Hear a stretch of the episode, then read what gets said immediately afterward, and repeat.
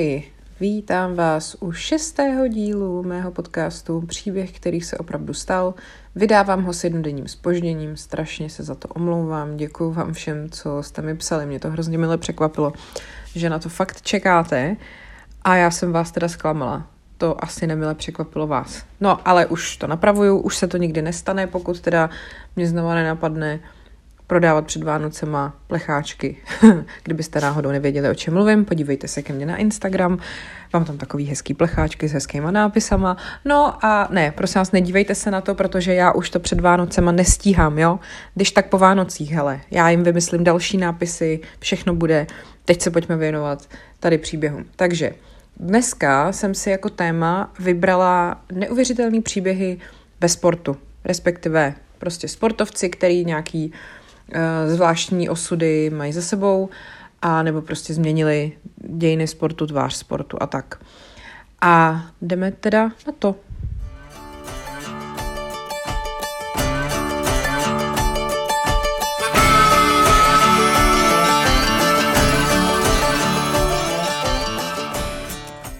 První příběh bude o baseballistovi, který se jmenoval Jackie Robinson a který dá se říct doslova, změnil tvář baseballu. A hned vám to vysvětlím.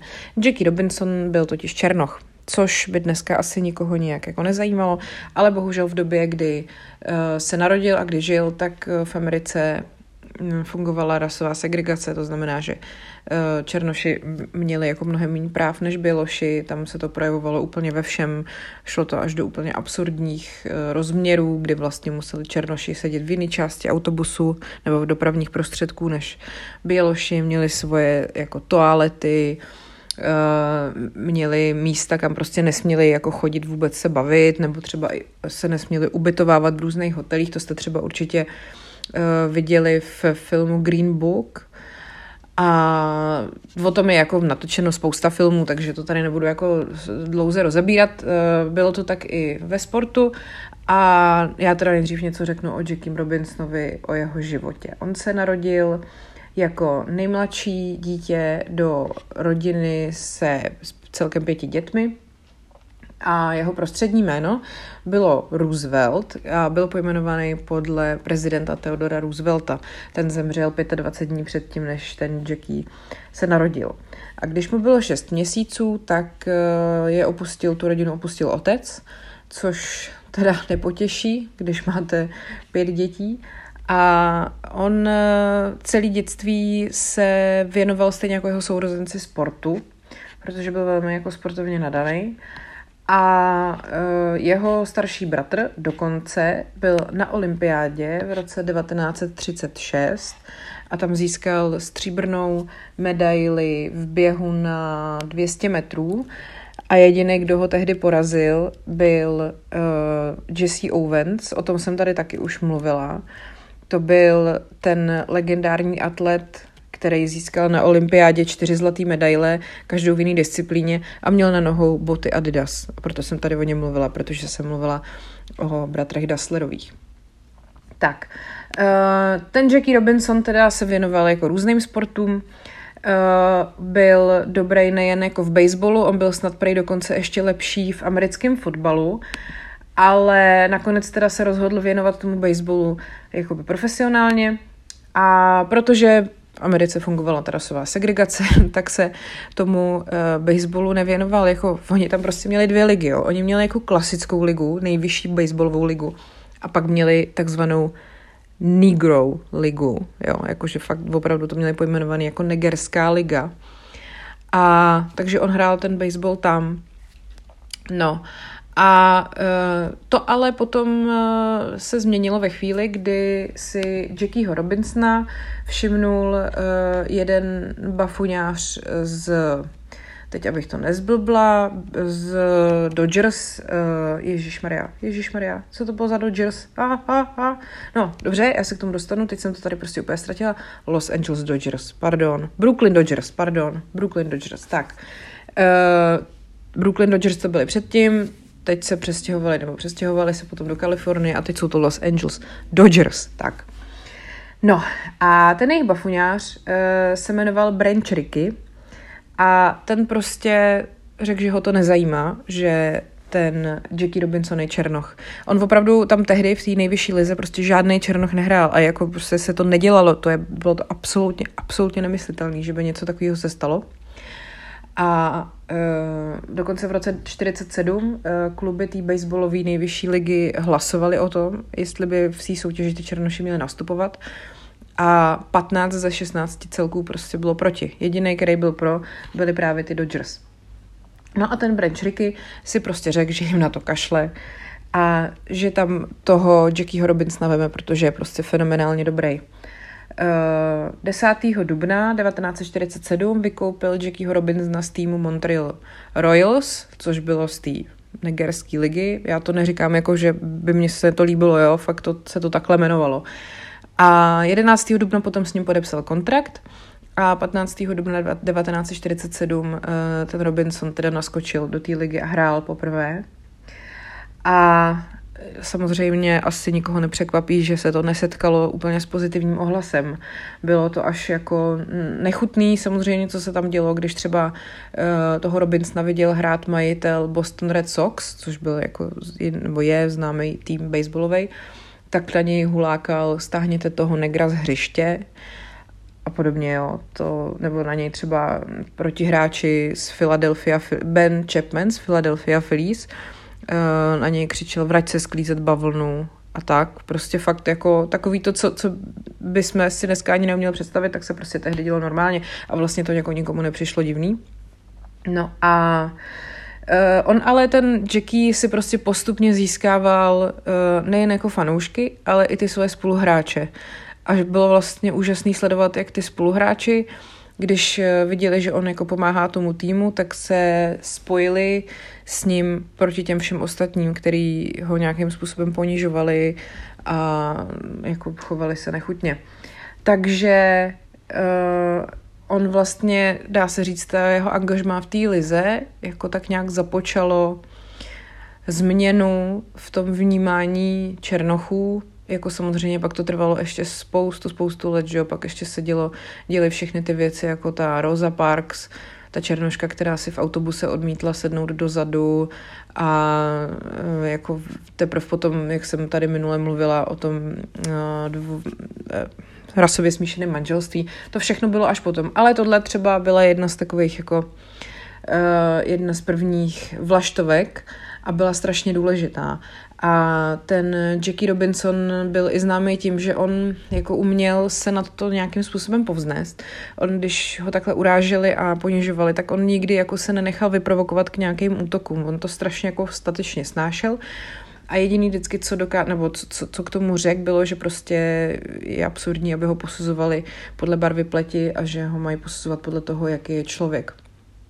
A uh, on prostě postupně si teda jako získal úplně všechny okolo sebe a slavně s těma Dodgers jako několikrát vyhráli a tak nějak jako všichni okolo pochopili, že má pravdu, že jde o schopnosti a ne o barvu pleti. No, takže uh, Jackie Robinson uh, změnil, dá se říct, historii tím, že hrál tam, kde hrál a uh, když potom odešel z té ligy, tak se dál angažoval Eh, jako bojovník za černožská práva, byl podnikatel.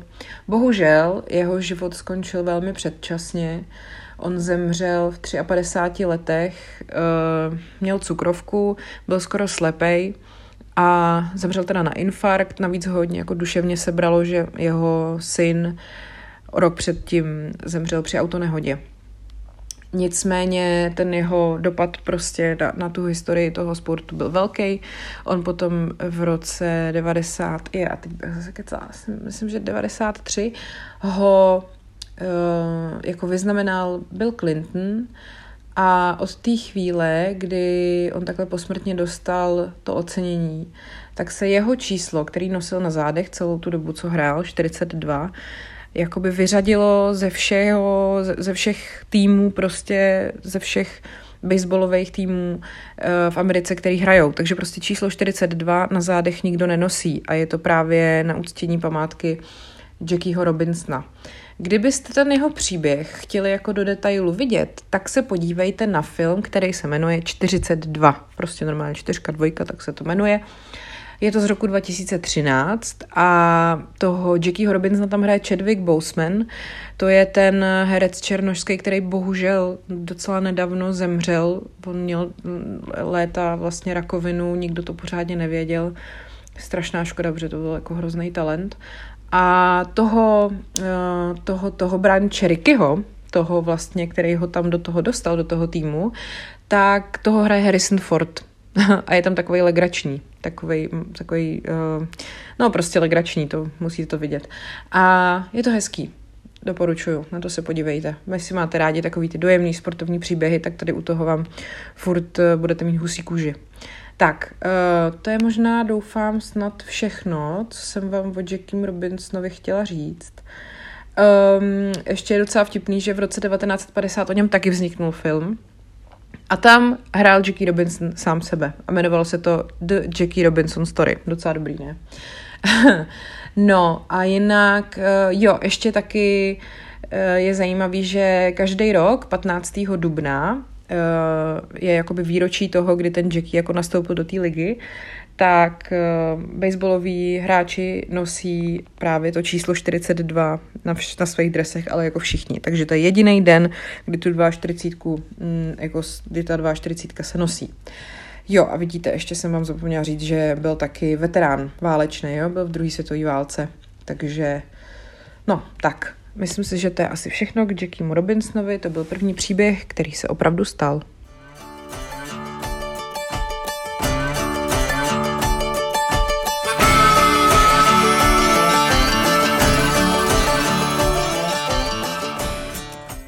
Další sportovní příběh je přesně z té kategorie, že když to uslyšíte, tak eh, nebudete věřit tomu, že se to opravdu stalo.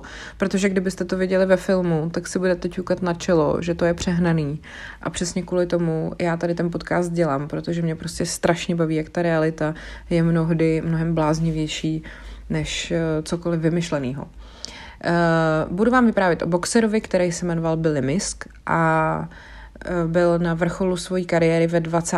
letech 20. století. On se narodil v roce 1895 v St. Paul a už ve svých 18 letech uh, měl přezdívku St. Paulský blesk, jo, kvůli těm svým jako sportovním úspěchům, respektive boxerským.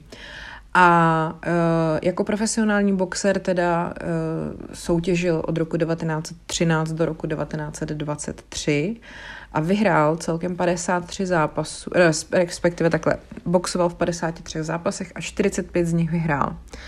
A jenom jednou uh, se mu stalo, že ho soupeř nokautoval, což je teda hustý. No a uh, byl teda jako šampionem v těžké váze a vlastně se dá říct, že byl skoro neporazitelný v té své kategorii. Jenomže On uh, od roku 1918 věděl, mu lékaři diagnostikovali uh, chorobu ledvin, která se jmenuje Bright's disease, nebo jako Brightova nemoc. A řekli mu v tom roce 1918, kdy mu bylo vlastně 24 let, že už má před sebou jenom tak jako pět let života, když bude mít kliku. No a tak jako asi by bylo logický, že on se na to boxování v tu chvíli vykašle, že jo. Ale on to neudělal, protože uh, měl strašný dluh, 100 tisíc dolarů, což mi přijde neuvěřitelný i jako dneska ta částka a v roce 1918 vůbec nevím, kolik to mohlo být. Uh, protože on vlastnil v tom St. Paul nějakou uh, prodejnu aut a něco tam prostě zkrachovalo, prostě dlužil fakt spoustu peněz. Takže on uh, si řekl, že jako nemůže se na to boxování vykašlat, potřebuje vydělávat peníze. A tu nemoc držel v tajnosti a boxoval dalších 30 zápasů. V roce 1920, eh, když boxoval o právě titul v šampiona v těžké váze, tak eh, jeho soupeřem byl pan, který se jmenoval Dempsey a teď tady zase nevidím příjme, uh, křestní jméno Ježiši, já prostě, jo, Jack Dempsey, pardon, já, já tady vždycky prostě mám někde napsaný příjmení, někde křestní jméno, pak vám to tady povídám polově čatě. No a ten Jack Dempsey toho miského tak strašně jako praštil do hrudníku, že se miskemu na, na tom hrudníku objevila obrovitánská, prostě fialová jako skvrna, jako modřina nebo podlitina.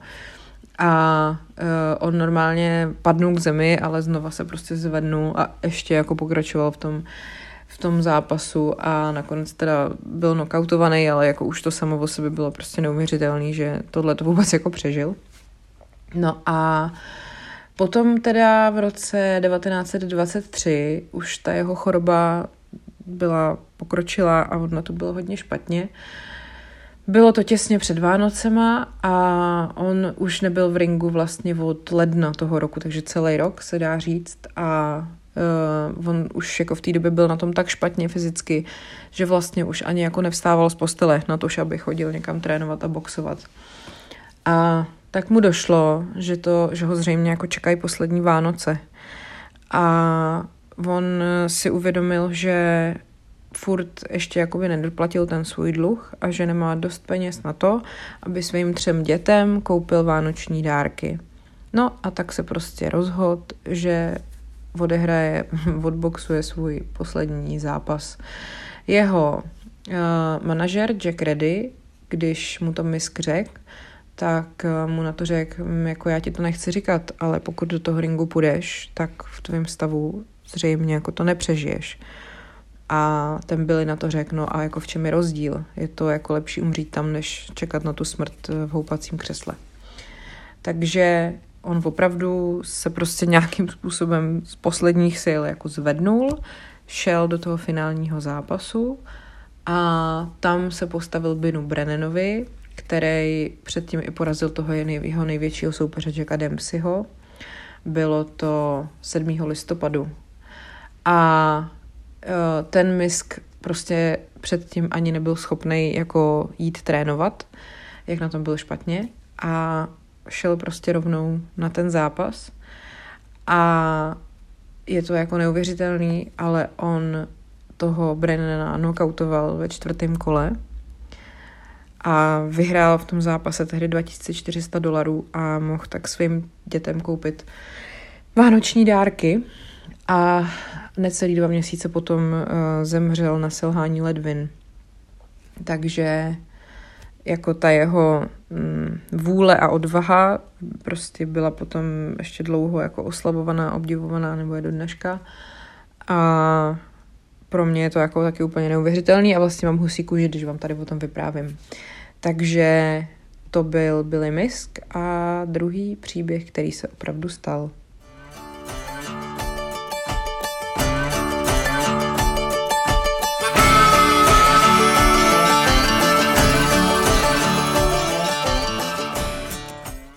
No a máme tady další baseballový příběh. Tentokrát je jeho hlavním aktérem muž, který se jmenoval Lou Gehrig. Možná je vám to jeho jméno povědomí a já vám brzo řeknu proč. Uh, Lou Gehrig se narodil 19. června 1903 v, ve státě New York v Americe a když byl mladý, uh, navštěvoval Kolumbijskou univerzitu a hrál dobře baseball a ten jeho sportovní talent byl natolik um, jako očividný, že se díky jednomu kamarádovi novináři dostal uh, do hledáčku baseballového týmu New York Yankees. A on z toho má radost, ale jeho maminka ne, protože jeho maminka chtěla, aby byl inženýr. No ale Lou teda si překvapivě vybere spíš jako baseball než studium a mamince to řekne až o několik měsíců později a to už je Lou miláčkem publika, právě New York Yankees. Ale teda neměl to úplně jednoduchý, protože uh, jeho hrdina byl zároveň jeho spoluhráč Babe Ruth, který prostě byl hvězda tehdejší Yankees. A uh, zatímco Babe Ruth byl takový jako excentrický bon vivant, uh, trošku jako holkař, tak Lugek byl takový hodný kluk, prostě ten maminčet mazánek, který prostě chodil na tréninky a plnil. a nic jiného ho nezajímalo a byl velmi jako takový pečlivý, oddaný hráč, takový ten prostě, který ho každý chce v tom týmu. No a takže celou dobu vlastně hrál trošku ve stínu toho Bejbaruta, ale to se pak uh, změnilo v 3. června 1932, kdy vlastně ten Lugerik právě tou svojí jako houževnatostí a zapálením pro hru si získal úplně jako celý svět toho, celý ten baseballový svět. Uh, byl to totiž zápas, kdy on s Philadelphia udělal celkem čtyři home runy, což je, já nevím, jestli znáte pravidla baseballu, ale čtyři home runy jsou jako wow, no. no jakože ty nadhazovači toho soupeře se tam vlastně furt na něm střídají, ale nikdo si s ním jako nevěděl rady. Tím on tak jako se dá říct, že vstoupil do historie a Yankees potom začali vyhrávat pravidelně světovou sérii a Lou Gehrig eh, poznal taky svoji životní lásku Eleanor a nakonec teda po krátké době se i vzali, i když mamince se to opět nelíbilo. Uh, maminka teda nějak furt se snažila překousnout, že syn je baseballista, teď navíc ještě ženatý. No a um, on teda hrál za ty Yankees dohromady nějakých 17 let a jako nevynechal žádný zápas. On těch zápasů zahrál v řadě 2130 bez nějaký indispozice, bez zranění a tak. Takže byl prostě hvězda miláček na vrcholu. Říkalo se mu železný kůň a vypadalo to, že není, co by ho uh, nějakým způsobem sundalo. No, uh, ještě taky tady třeba hezký citát z magazínu Time v roce 1936. Má chlapeckou hrdost, posílá baseballový míček co nejdále to jde, běhá kolem met tak rychle, jako nikdo jiný. No, šestkrát teda vyhráli světovou sérii s Yankees, sedmkrát se dostal Lou Gehrig do výběru All-Star a těch home runů dohromady odpálil skoro 500.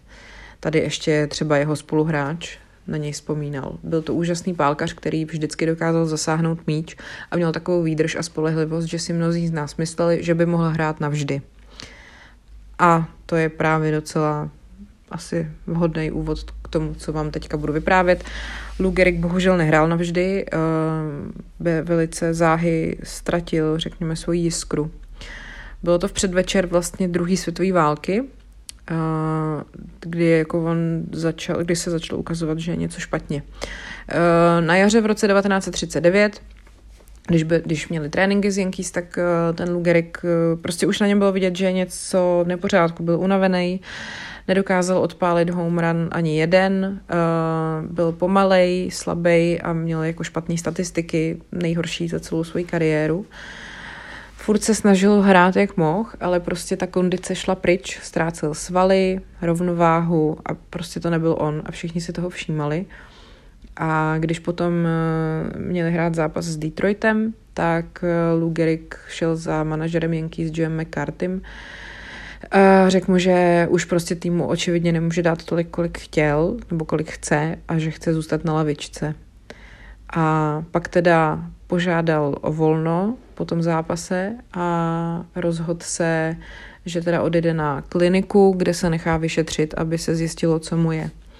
No a tam ho teda vyšetří lékaři a diagnostikují mu amyotrofickou laterální sklerózu, ne laterální, pardon, ALS, asi všichni víte, o co jde, protože docela nedávno jela taková ta kampaň Ice Bucket Challenge, že všichni se polejvali eh, kýblem se studenou vodou.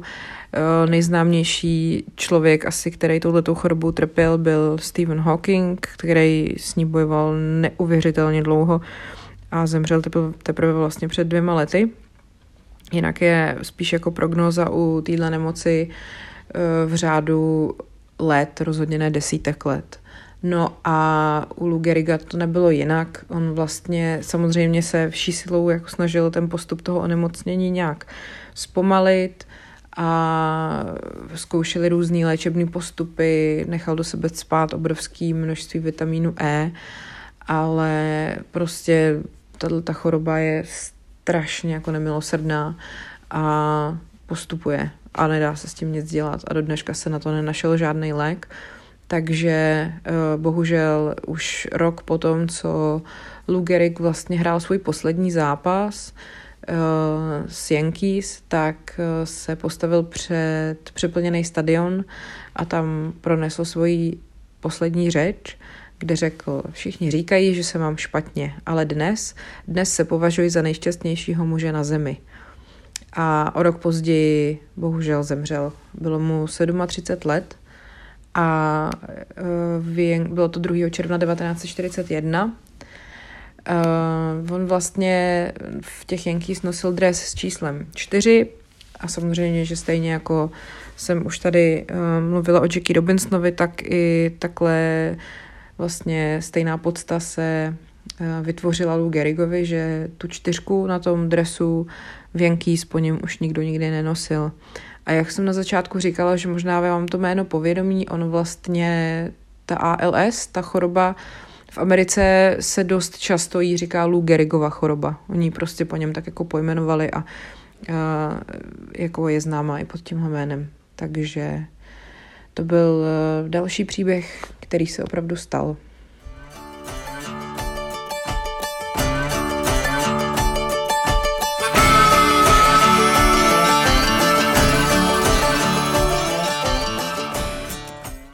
Poslední příběh, který vám budu dneska vyprávět, je jeden z mých nejoblíbenějších a jeho zaměření vlastně dalo téma celému dnešnímu podcastu.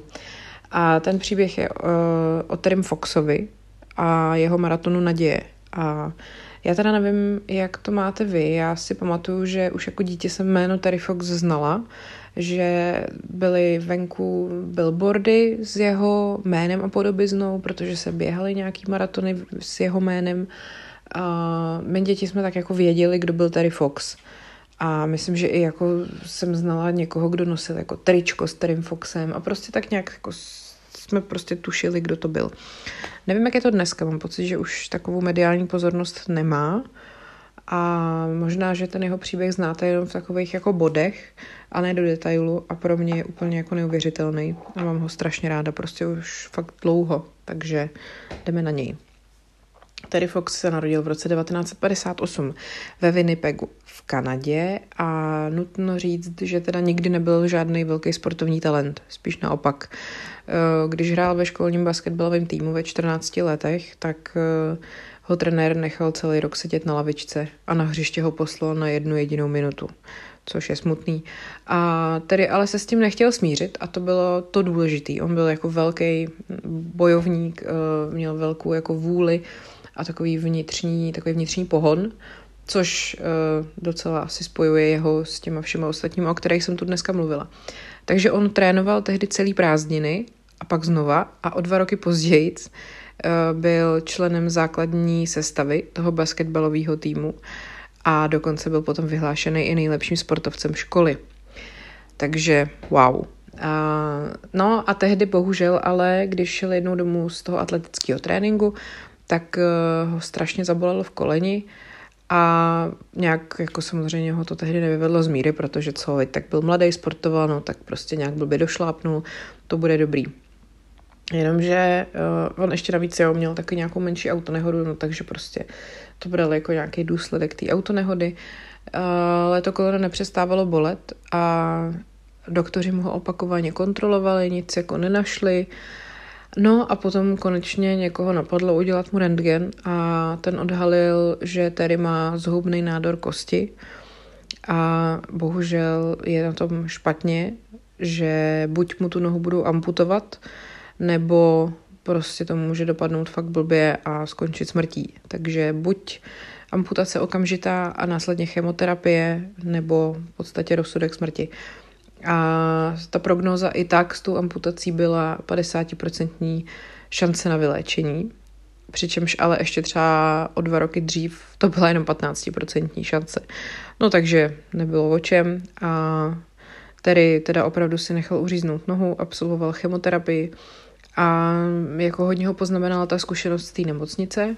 Viděl prostě ty pacienty okolo sebe, ty jejich rodiny, všichni, jak trpí a uh, tak ho to jako vnitřně namotivovalo k tomu, aby se ta léčba té rakoviny zlepšila. Chtěl prostě pomoct a chtěl, aby, to, aby tomu byla věnovaná větší pozornost. Potom ho v novinách zaujal článek o Dicku Traumanovi, který v roce 1976 jako první člověk s amputovanou nohou uběhl New Yorkský maraton. A tak si tady řekl, že to je docela dobrý cíl a na, na Češ teda začal trénovat. Trénoval 14 měsíců.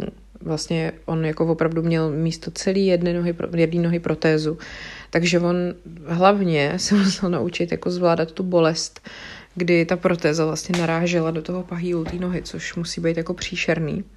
Hlavně to prostě zvládat několik hodin v kuse, že jo, a spoléhat se nejen jako na tu zdravou nohu, ale i na tu letu při tom běhu. No, pak teda se opravdu účastnil maratonu v městě Prince George.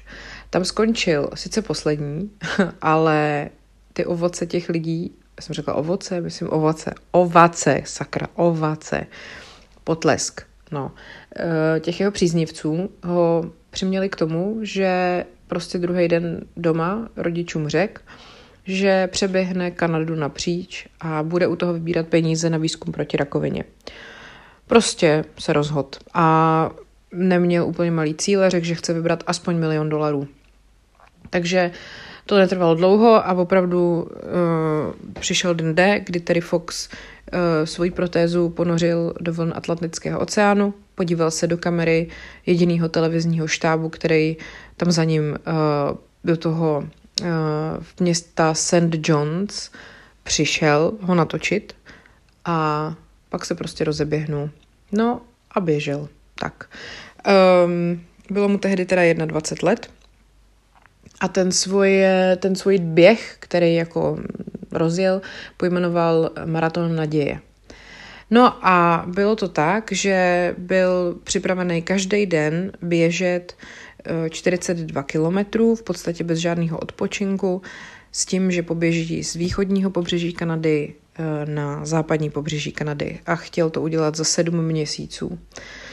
No a věřil, že teda během toho, eh, co bude běžet, tak ty lidi nějakým způsobem vyhecuje, aby finančně podpořili výzkum v boji s rakovinou.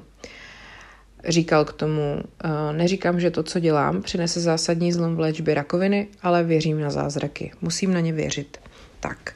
No a pak je to výborně, to bylo zase tady pejsčí, pejsčí taková kulturní vložka, teď ještě bumba tady z toho, z misky, tak si to můžete poslechnout. Každopádně, eh, to, co znáte z filmu Forrest Gump, tak vlastně přesně dělal Terry Fox. Myslím si, že to nějakým způsobem tím bylo trošku inspirovaný. Myslím teda, jako, že Forrest Gump byl inspirovaný Terrym Foxem. Uh, Terry prostě běžel v dešti, ve větru, dokonce i ve sněhové bouři. A vlastně na začátku to bylo takový smutný v tom, že to nikoho moc nezajímalo. Jel s ním jenom jeho kamarád Duck, který jako byl v dodávce prostě a doprovázel ho. A lidi ani jako nějak moc na to nereagovali, prostě nepřispívali na, na ten na tu věc, co on jako vlastně podporoval tím během a e, neměl to žádnou velkou odezvu. A i s tím Dagem se nějak jako hádali, takže to prostě bylo náročný hodně i psychicky a tady o sobě začal pochybovat a vypadalo to, že to prostě celý dopadne nijak. Propadal skepsy a pak se najednou prostě něco zlomilo a bylo to 22. června v Montrealu, On eh, prostě v ulicích toho města, když tam vběhnul, tak ho vítali stovky lidí. A Isador Sharp, šéf hotelu Four Seasons, eh, který mu zemřel na rakovinu jeho syn, slíbil, že za každou uběhnutou míli Terryho dá na výzkum rakoviny 2 dolary. A hlavně vyzval 999 kanadských společností, aby se k němu přidali. No a z plánu na milion dolarů eh, byl najednou vybraných 23 milionů dolarů a což vlastně znamenalo, že každý Kanaděn jakoby věnoval jeden dolar. No a tak se najednou prostě z Terryho stala celebrita. Takže kluk, na, na kterýho na začátku, eh, když běžel, tak na něj troubili řidiči, že jim překáží že jo, na silnici a nebo si ho prostě pletli s nějakým bezdomovcem nebo stopařem tak eh, se z něj fakt stala jako osobnost a všichni ho znali. A bylo to takový, že každý Kanaděn věděl, kdo je Terry Fox a co Terry Fox dělá a když třeba pošta měla doručit dopis, tak stačilo na ní napsat Terry Fox, Kanada.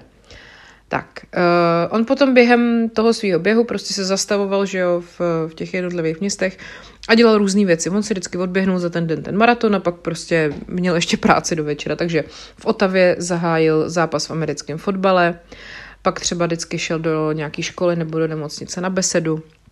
A v Torontu potom na hlavním náměstí už čekali tisícovky lidí, dokonce i s jeho velkým idolem, hokejistou Darylem Sittlerem. Uh, Potom další hokejová legenda Bobby Orr, ten mu třeba zase vypsal šek na 25 tisíc dolarů.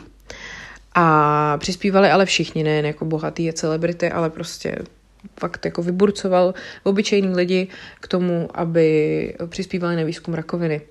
No, ale mám mělo to samozřejmě i stinnou stránku, prostě tady ta neuvěřitelná, jako ten neuvěřitelný maraton maratonů, který on absolvoval, si samozřejmě vybíral daň jako na, na jeho fyzičce a když ještě k tomu vezmeme, co měl za sebou jako za léčbu a tak, plus samozřejmě ta neuvěřitelná věc, že běžel jenom s jednou nohou, ty vole, No, takže uh, trápil ho rozostřený zrak, odřeniny, samozřejmě bolesti, únava. A potom bohužel 1. září, uh, když byl v Thunder Bay, po nějakých dvou třetinách cesty uh, se k tady tomu všemu přidal ještě jako velký kašel, měl potíže s dýcháním. Takže druhý den byl na vyšetření v nemocnici a když ho na nosítkách nakládali do sanitky, tak jenom do kamery řekl se slzama v očích, že rakovina se vrátila a rozšířila se mu do plic a musí domů a že ten maraton dokončí později. Mm, dokonce řekl, včera jsem uběhl maraton, ale dnes nejsem schopen ani chodit. No, tak tedy nastoupil druhou léčbu a hm, jako bez nadsázky se dá říct, že se za něj jako modlili všichni, dokonce i papež Jan Pavel II. Dostával jako tisíce povzbudujících vzkazů dopisy do nemocnice. Fakt uh, tehdy jako si musel najmout uh, ochranku, aby v té nemocnici byl jakž takž jako v klidu. A bohužel i přes veškerý úsilí doktorů a všechny modlitby a přání lidí uh, tady Fox po devíti měsících uh, léčby zemřel. Bylo to 28. června 1981 a Eh, po jeho úmrtí byly potom vlajky v Kanadě stažený na půl žerdi a premiér měl v parlamentu dokonce projev a tady jeho pohřeb přenášela, eh, byl přenášený přímým přenosem v televizi. No, uh, mimo jiné, kromě toho, že teda Terry Fox uh, za 143 dnů uběhnul neuvěřitelných 5373 kilometrů, a vybral celkem 1,7 eh, milionů kanadských dolarů. K tomu ještě se přidalo eh, dalších 10 milionů během charitativního pořadu, když ho sledoval v nemocnici a v době smrti to teda bylo 23 milionů. A teď se odhaduje, že díky jeho odkazu šlo na výzkum rakoviny dohromady 750 milionů dolarů, což je jako wow. No, Uh, pak samozřejmě do dneška se teda konají různý charitativní běhy, které připomínají ten jeho výkon, různý jako běhy, tedy jeho Foxe maratony po celém světě. Uh, stal se taky nejmladším držitelem řádu rytíře Kanady a byl taky zvolený nejlepším sportovcem Kanady v roce 1980, ještě teda za svého života. A když potom kanadská televize CBC v roce 2004 vyhlásila anketu o největší osobnost země, tak Terry Fox skončil druhý. Vyhrál politik Tommy Douglas uh, a Wayne Gretzky třeba byl až desátý. Hm. No, Samozřejmě, že po Terry Foxovi eh, v Kanadě je pojmenovaná spousta ulic, silnic a škol. A mm, tam, kde začal a skončil maraton, má sochy a stejně taky v Otavě před sídlem parlamentu, prostě jako v Kanadě je to opravdu národní hrdina. No a na té soše v St. John's, kde vlastně začal ten svůj maraton, tak je napsáno uh, to, co tehdy řekl, že sny se dají plnit, jen se o to musíte sami pokusit. Já musím říct, že vždycky, když uh, jdu ven běhat a fakt už se mi třeba nechce, nebo prostě nemůžu, tak opravdu přísahám, vždycky si vzpomenu na Terryho Foxe a řeknu si v duchu, no do hajzlu, jako když on byl schopný udělat to, co udělal, tak ty snad tady s dvouma zdravýma nohama uběhneš ještě další kilometr. Je to opravdu dobrý. Jako mně přijde neuvěřitelný, že nějaký kluk před tolika lety něco udělal a do dneška je to schopný jako motivovat prostě lidi k výkonům. Je to skvělý. Uh, já ten příběh mám prostě strašně ráda. Takže navíc k tomu všemu je to příběh, který se opravdu stal.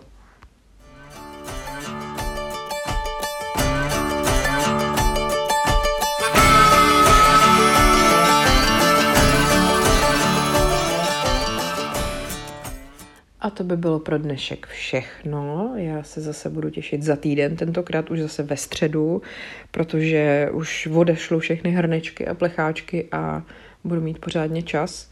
A samozřejmě, že protože příští týden ve středu bude 23. prosince, tak už teď můžu prozradit, že téma bude takový jako vánoční a doufám, že se vám bude líbit. Tak eh, děkuji za pozornost a mějte se hezky a ať je váš život příběh, který se opravdu stal.